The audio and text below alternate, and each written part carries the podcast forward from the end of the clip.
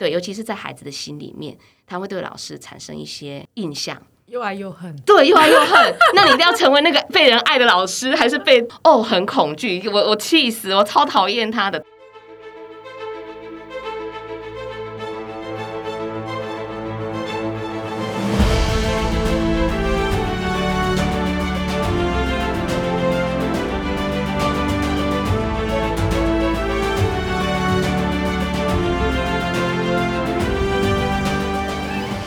大家好，欢迎来到朕的天下，各位子民好，我是郑来儿。呃，今天呢，我现在变得有点严肃诶，因为我今天请到了这位很特别的职业呢，他是我们从小到大大家又爱又有点怕怕的主任。你现在是辅导主任对不对？主任对，然后我们欢迎何佳慧何主任好，Hello，大家好，我要叫你老师，老师好，克莱尔你好。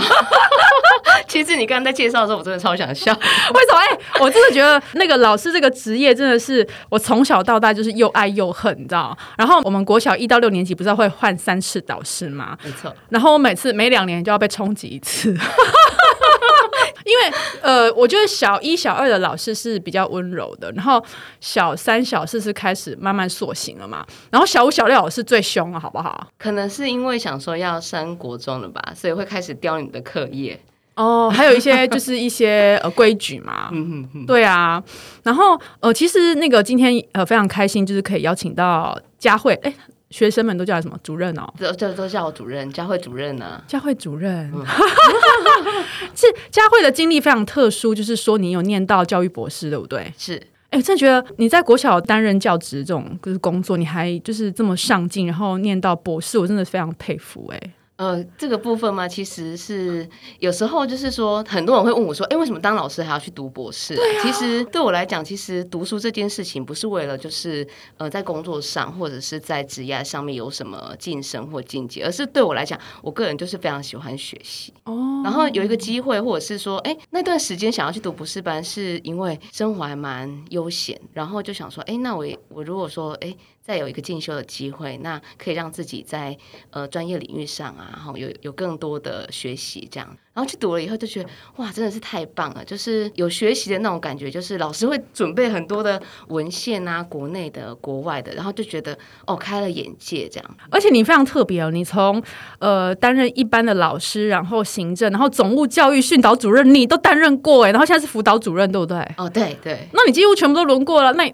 你要准备当校长了吗？呃，之后的话，就是也不排斥有这样子一个机会，只是说校长他是需要就是做遴选、甄选考试。跟遴选，然后在规划上就是不排斥啦，但是就会慢慢可能可以往这方面去前进。那我觉得，其实，在教育现场里面，不管是担任什么职务啊，我觉得就是不管是在哪一个位置上，都是可以做很大的发挥的。嗯，真的。那我想先聊聊，就是说你那个小时候的经验嘛，因为呃，你你年纪跟我一样，然后你有经历过九二一大地震，对不对？那跟你就是担任教职，就是有什么样的关联呢？哦，其实那那个时候我刚好就是我是在主教大，那那时候也其实就是刚好填完了那个实习的分发嘛。呃，是那时候发生九一大地震的时候，我其实是过了两三天，呃，就是我我有讯息，那知道是正阳在普里，但是其实都联络不到我家人。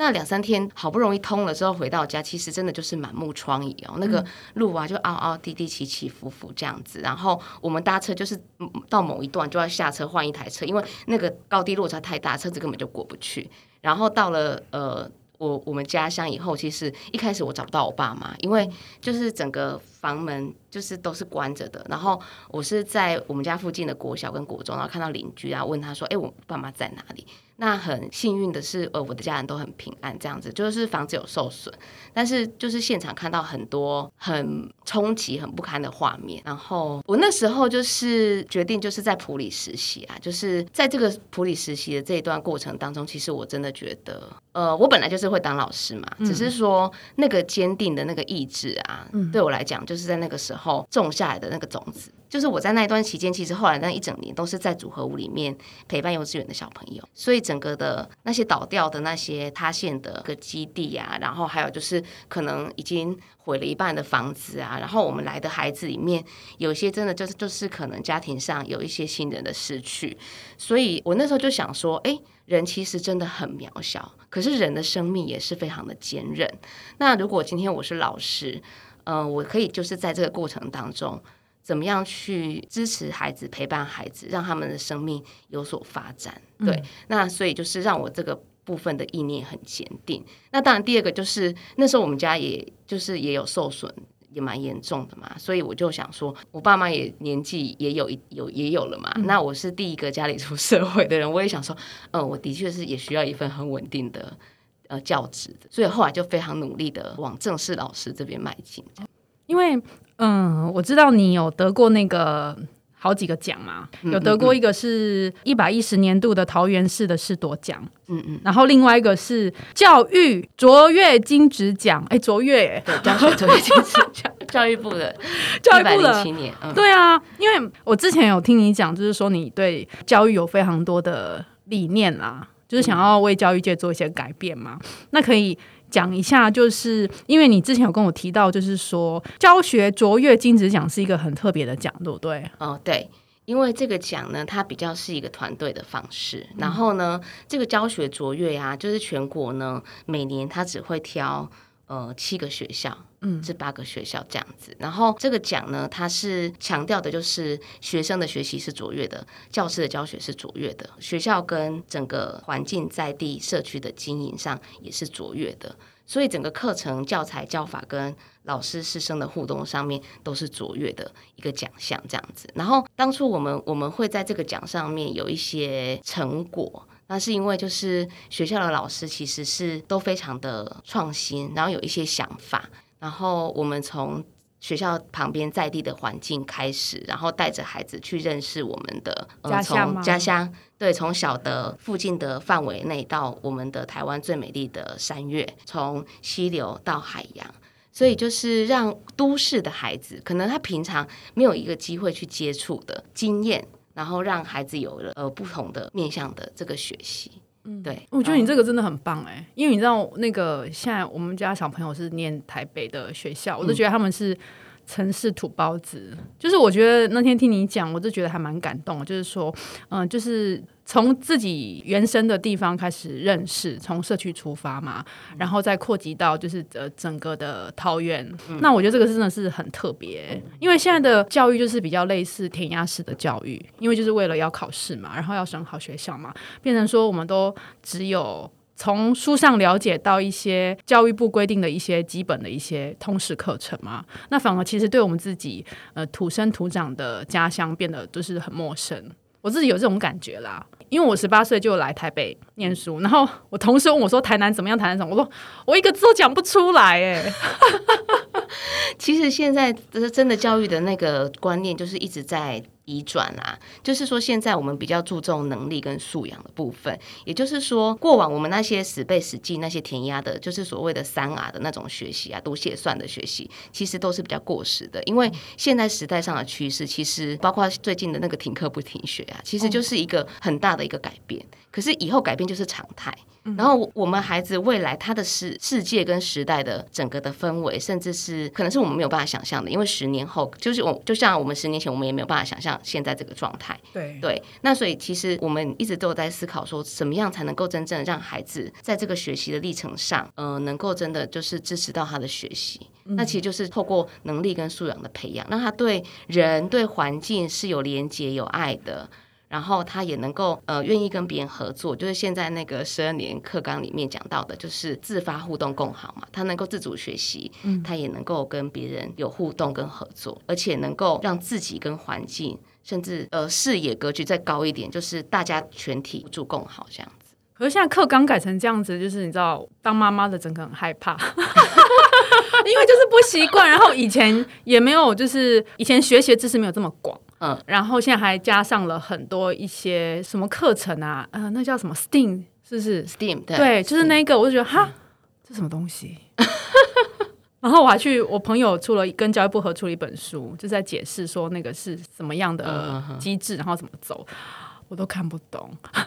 其实，其实我觉得就是有时候是先是理念上的，然后理念上的就是说，一定先是有一个核心的一个思想跟范畴，然后我们在接下来才会慢慢的落实到教育实务的现场。嗯，所以呢，呃，我一直都非常敬重呃学校里面的老师，虽然我自己也是老师，然后呃，我我自己是很看重我自己这个可以成为老师这个这份本业的。为什么？因为那么大的一个理想跟架构落实到实务上，真正会跟孩子接触到的就是。老师，所以呢，呃，我真的是会常常都很佩服那些很愿意为了孩子，然后很愿意去呃做一些调整、做一些改变，然后做一些呃新的学习的老师。嗯，因为呃，因为我们知道我台南人，台南人嘛，然后南部人最喜欢叫自己的小朋友当老师，所以我 非常多同学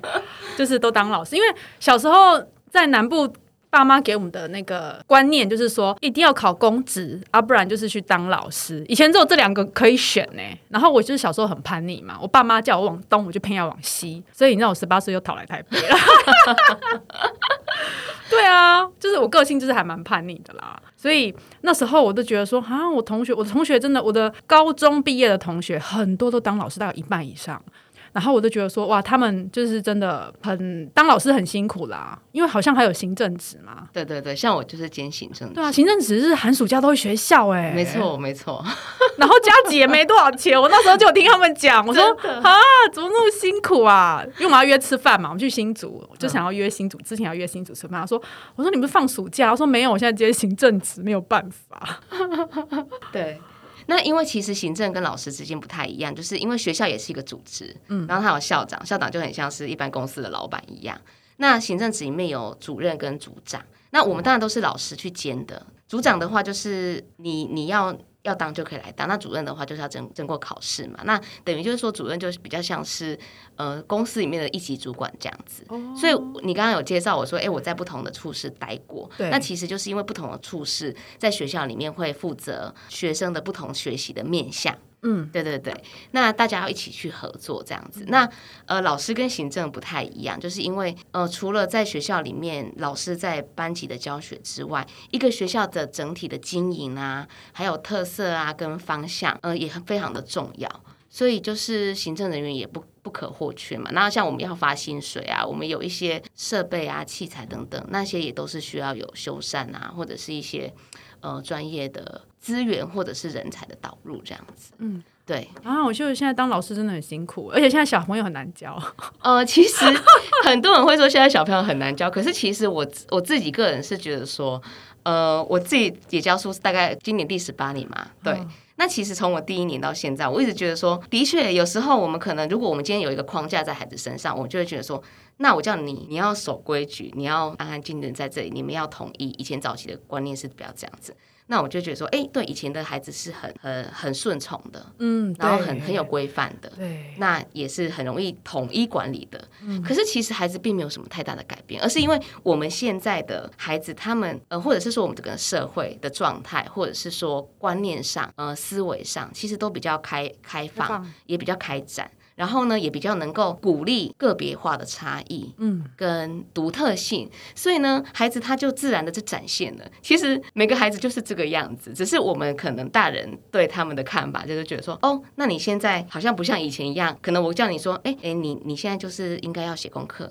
那以前孩子可能就你跟他讲，他就去写了。那现在可说，那我不能先做完这件事情再写功课吗？他可能就会有一些跟你互动上的。所以因为独特性跟个别差异的部分，所以有些人就会觉得说，哎，现在孩子比较难教嘛？其实也不一定。现在小孩比较有自己的想法。是是。然后其实观念上，其实家长，因为我自己也是妈妈嘛，那如果我从家长的角度来看的话，我也觉得说，哎，我的孩子也有个别个别化跟个别差异。嗯。那当然，老师的确在一个班级里面，他要管理一个班级很不容易。对。对。那所以呢，一定会有一些全班的准则跟规范。嗯。那怎么样在这个全班的准则规范里面，又让每一个二十几个小朋友，他都能够长出自己开心的样子，然后长出他原本的那种绽放的样子，那个真的是很棒的一件事情。然后我觉得也是对老师来讲是充满挑战的。呃，对我就觉得超挑战。我每次都跟我儿子说，我在家对付你一个就觉得很很累了，因为他念私立的，私立人更多，私立要四十个嘛。我说你们看你们班老师一个人对四十个，我说超辛苦，我超佩服你们老师。然后小朋友就是你知道，就是只要男生。调皮就会在一起作乱嘛？对啊，之前我很长一天到晚下午五点，只要我电话响了，我都心心惊惊，你知道吗？需要要被投诉？是不是需要打电话来？对，老师就会打电话来说：“哎，那个妈妈，你们家小朋友怎样怎样？”我说：“哦，好。”每天五点哦，我都很惊哎。那其实那老师很用心，有啦有啦，知道什么时候会联络你？对，他就就是下课了嘛，他有空啊就打给我啊。对啊，我每天五点多很怕接电话。因为他老师有掌握到一个关键，就是当天的事情立即性的让家长知道。那我觉得这个是亲师沟通非常重要的一环。也就是说，因为每个每个孩子都是我们的心头肉嘛，就是每个家长的，就是都是宝贝。那今天在学校有一个什么样的事情，我觉得，哎，这老师他就是真的是很尽责，放学后赶快立即让你知道一下，因为你有八个小时可能没看到你的小朋友，然后你也不知道他在学校里面发生什么事情。对啊，对对对对对，对啊，因为之前就比如说跟人家打架或干嘛，就会打电话来。对对对，这是很重要的。他就说哦，有点擦伤。我说嘛，没关系，没关系，就是他该受什么处罚就让他受什么处罚。对对对，老师通常就是有受伤的事情啊，然后或者是身体不舒服，然后或者是有冲突，对，然后或者是说在课业表现上、行为表现上有什么异于往常的，那通常就会做一些跟家长的联络。所以我真的觉得老师很辛苦哎。对啊，我都很敬佩老师，所以老师只要传讯息来，我说老师辛苦，老师辛苦这样子，这么晚还在传讯息，七八点、八九点还不下班呢。哦，因为是责任制嘛。对啊，我就想说，啊，当老师真的好辛苦哦，尤其是刚开学的时候，就是可能刚开学，大家彼此都互相适应嘛，师生嘛。然后就是很长，就是呃，刚开学会叮咛很多事情，然后会弄很晚，然后有时候有什么呃服装上的啦，然后器具上的啦，好，他就是因为觉得好多，真的觉得哦，以前我们就好像以前上学没那么麻烦呢。可能也是因为呃。我们已经离那个时间很久很久了，然后我们大家都比较习惯用过去自己的经验来对照，所以有时候可能我们在沟通上的有一些冲突，或者是有一些呃需要磨合的地方，也是因为我们很习惯用自己过往的经验来看现在的状态。嗯，对。但是因为我们的孩子其实是一直往往前走的，呃，这就是我们在教育现场，身为老师，我觉得需要调试跟学习的。那也就是为什么我我觉得其实一直不断的有在。呃，进修啦，或者是跟老师做一些课程创新的方案，是很好有趣的一件事情。就是因为一直在 renew，然后一直在有一些新的活水进来。嗯那你要聊一下，刚你提到那个创新方案是怎么样啊？哦，其实我们就是呃，有分大概四个主轴啦，一个就是跟自然有关的。然后一个是跟山野有关的体体能上的，一个是跟译文有关，然后再来就是跟语文有关的。嗯，那主要就是从我们学校旁边的那个南坎溪，然后往下是延伸到海洋，所以做一些环境上面的观察跟减速的一些行动，然后往上到山林。因为溪水源自山林嘛，然后所以我们就是去爬我们桃园的焦山，然后渐进一直到学生去登百越合欢北，这样，所以就是塑造了我们学校一个呃市区型学校的孩子，但是我们可以让他们能够在这个学习的过程当中是有建构一些观察的能力，然后合作的能力、探究的能力，然后甚至是高年级的孩子可以透过他们的一些自发的自主的行动，然后来影响。身边的人，社区的人，嗯，对，然后甚至我们还要做一些跟国外的交流，这样子。你这样讲完，我会觉得你们很像森林小学。哎，其实蛮多家长是给这样的回馈，嗯，对，因为我们学校规模不大，大概就是二十几个班，然后六百出头个小朋友，哦，所以通常，嗯，呃，低年级的孩子进来到高年级，我们大概都会认识，对，因为人数不多，所以比较像是一个大一点的家庭的感觉。你这样讲，我都想要搬去你那边念新浦国小了。我们旁边有一个新浦国小，可是那个 level 差很多。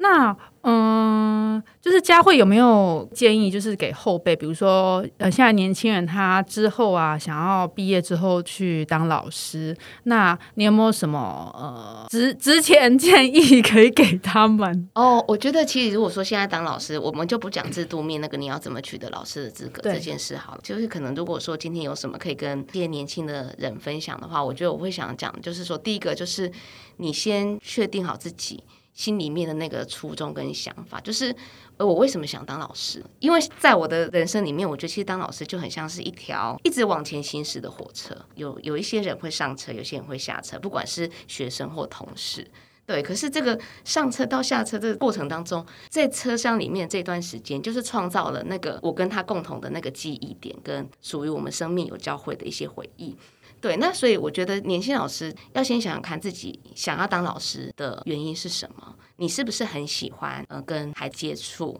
因为我觉得对每个生命的接触点，其实都会产生一些连接跟效应。对，尤其是在孩子的心里面，他会对老师产生一些印象。又爱又恨，对，又爱又恨。那你一定要成为那个被人爱的老师，还是被孩子觉得哦很恐惧，我我气死，我超讨厌他的等等之类的。对，那就是你自己心里面是不是真的很喜欢孩子？你是不是看重你要成为老师这件事情？对，而不是说。哦，我就是要一份稳定的薪水。其实老师薪水它是稳定，也算可能相对上来高，也不能说是非常非常高。以前我们老师都会说他吃不饱饿不死。对，就是这个，就是不上不下的这样子，所以你你的那个初衷很重要。那这个初衷就会影响到后面你在担任老师的时候的这个发展跟学习嘛。就是如果我已经决定我要当老师了，它是一个二三十年的事情，你才可能会退休。那在这个过程当中呢，你要成为一个什么样的老师？如果说是在这种状态之下呢，我也会鼓励，既然都当了老师，那就把这这个旅程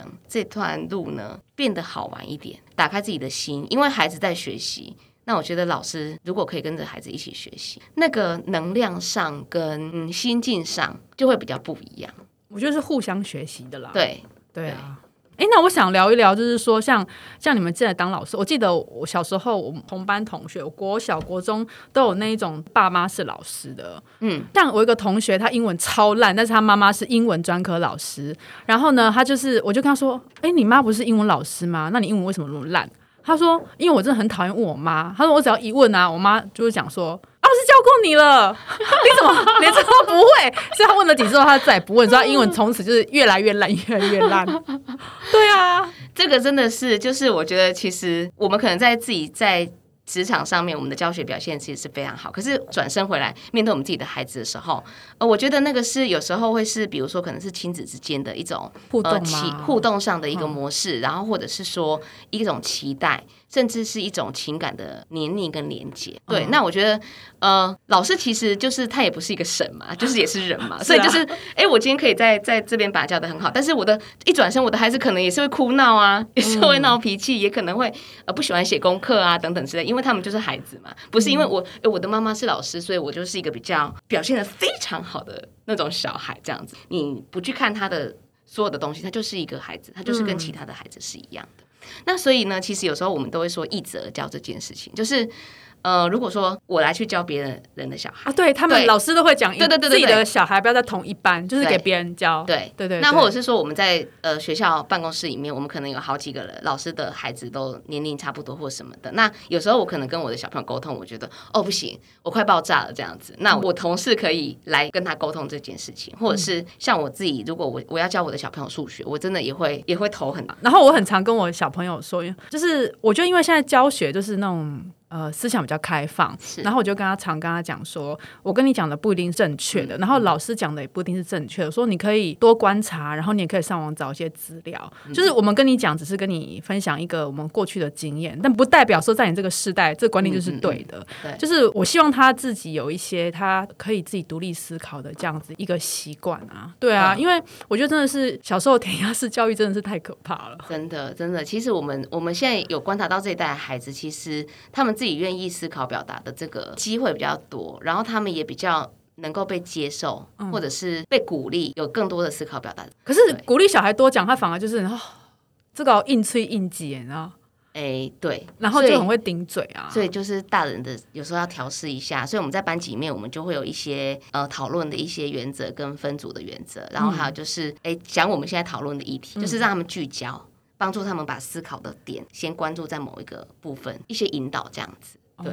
然后刚刚提到那个关于那个什么，就是老师小孩这件事情啊，我觉得其实也是有时候啊，像我们我们同仁之间呢、然后就是小孩子之间，就是也会对啊，我们自己是老师，那我们是有到底有没有办法把自己的小孩教好，或者是怎么样，也是会压力蛮大的。因为他就会被被贴标签，你知道吗？他就说：“哦，你就是那个何家慧的小朋友，那你为什么英文这么烂？”对然后你知道，然后后他那小朋友心里就会不是滋味说，啊，为什么我妈是老师，我英文就要好？就是类似是这种心情、啊，没错没错，就是一个连结。对啊，因为其实我觉得当妈妈跟当老师是两个不一样的责任嘛。嗯，对啊，我觉得就是课题分离啦，因为嗯一个是当妈妈嘛，对一个是当老师嘛。对对啊，所以我现在比较可以理解，就是说以前在国小的时候，呃，老师都把他自己的小孩丢到别班，他说他不想要教自己小孩。对啊，因为他他毕竟是小朋友的妈妈嘛，对啊，那如果又多了一个呃老师的这样的一个呃身份在。第一个就是可能小朋友身份会混淆，然后就是亲子之间可能，比如说培养感情，可能阻碍会稍微多一点嘛。嗯对啊，嗯，小时候比较不懂这个，小时候比较不懂这个，就是比较没办法理解嘛，因为小时候的呃见识比较少一些，然后就很很单纯想说啊，为什么我妈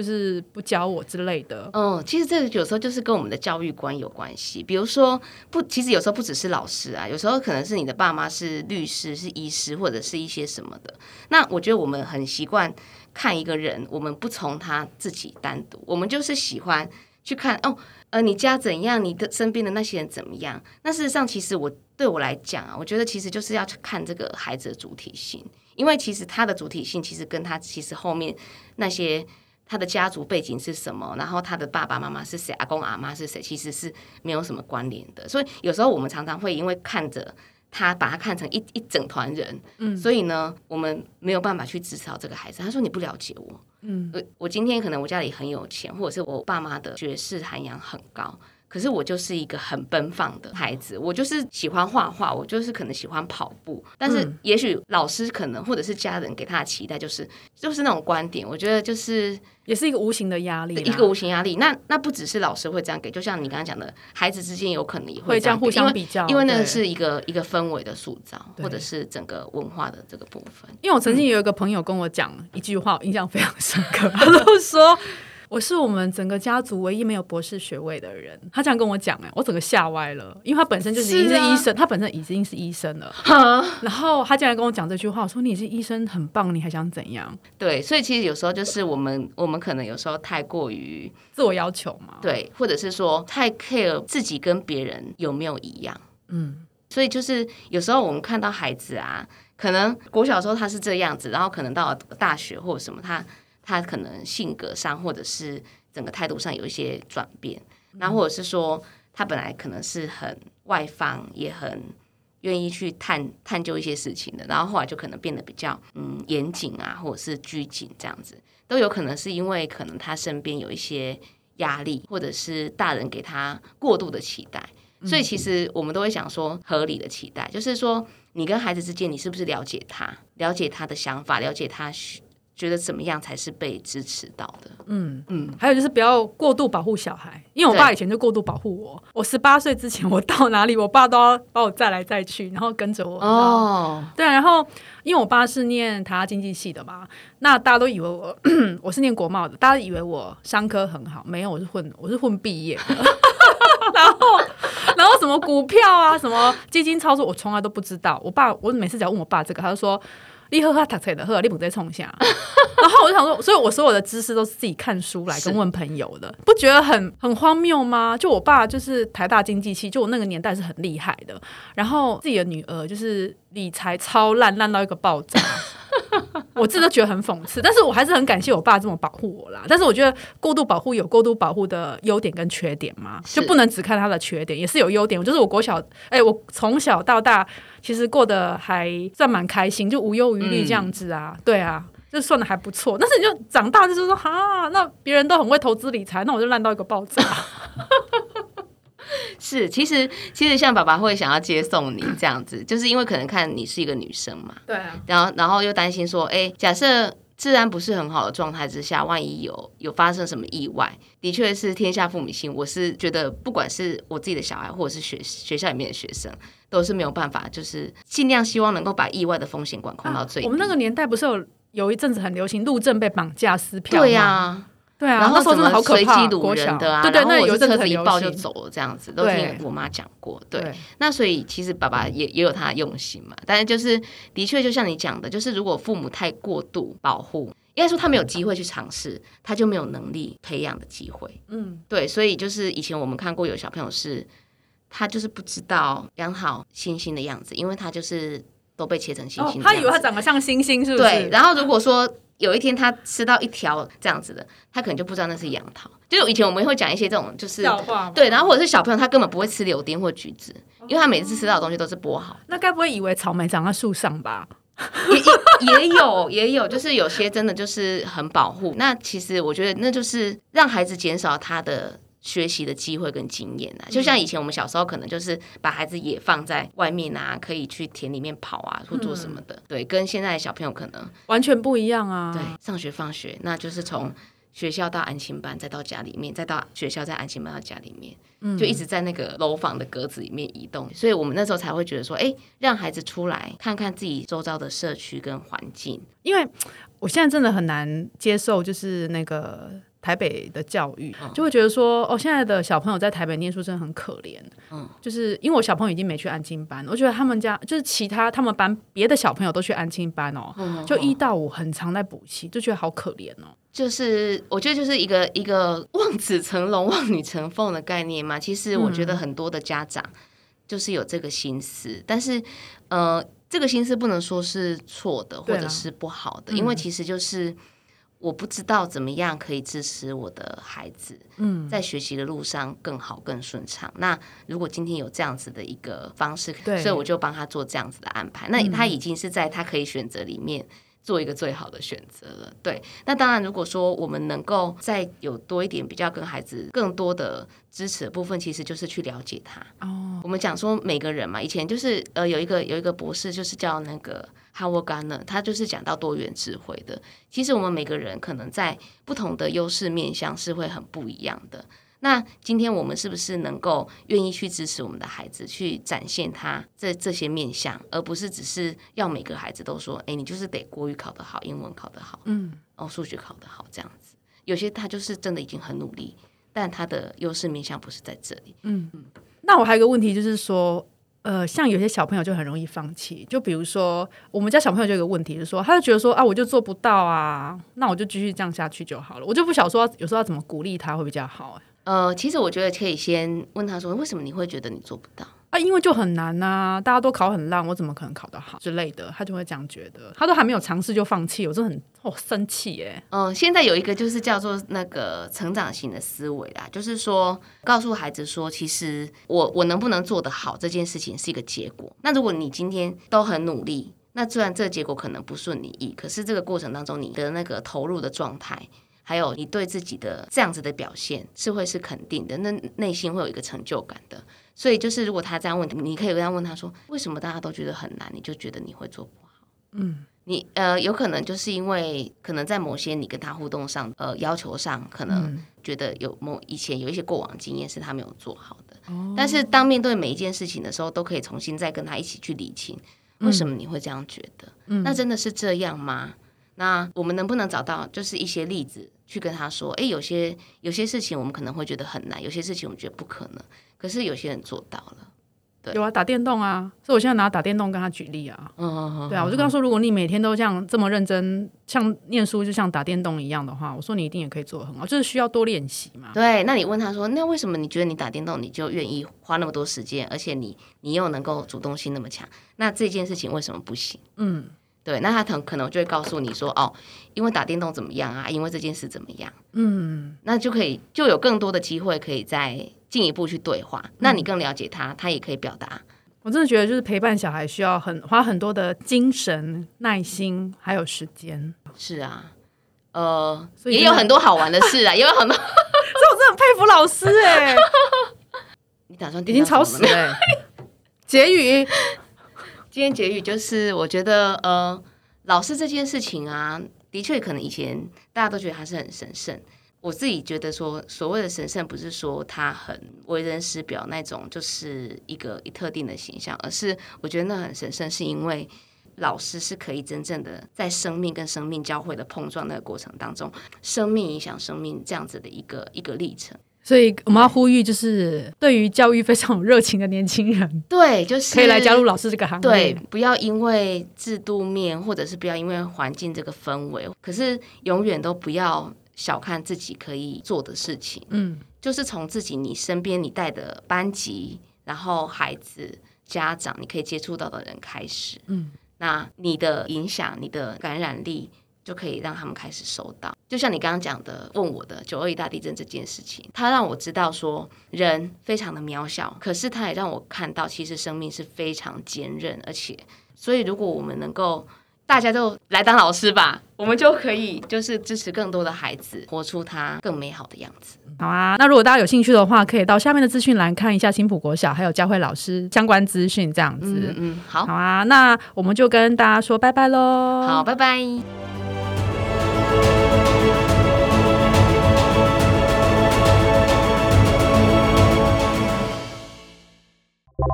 可是我要我要特别讲 highlight 一下，我之前那个高中真的遇到一个很怪的老师，他每次上课都要死不活的，然后还会跟我们讲些奇怪的话。他就会说：“我跟你们说啊，就是洗澡的时候啊，跟洗头发都不用买什么，就是洗发精或什么，就是只要用一块南桥肥皂从头洗到尾，超方便的。”然后我就觉得那个老师超怪的。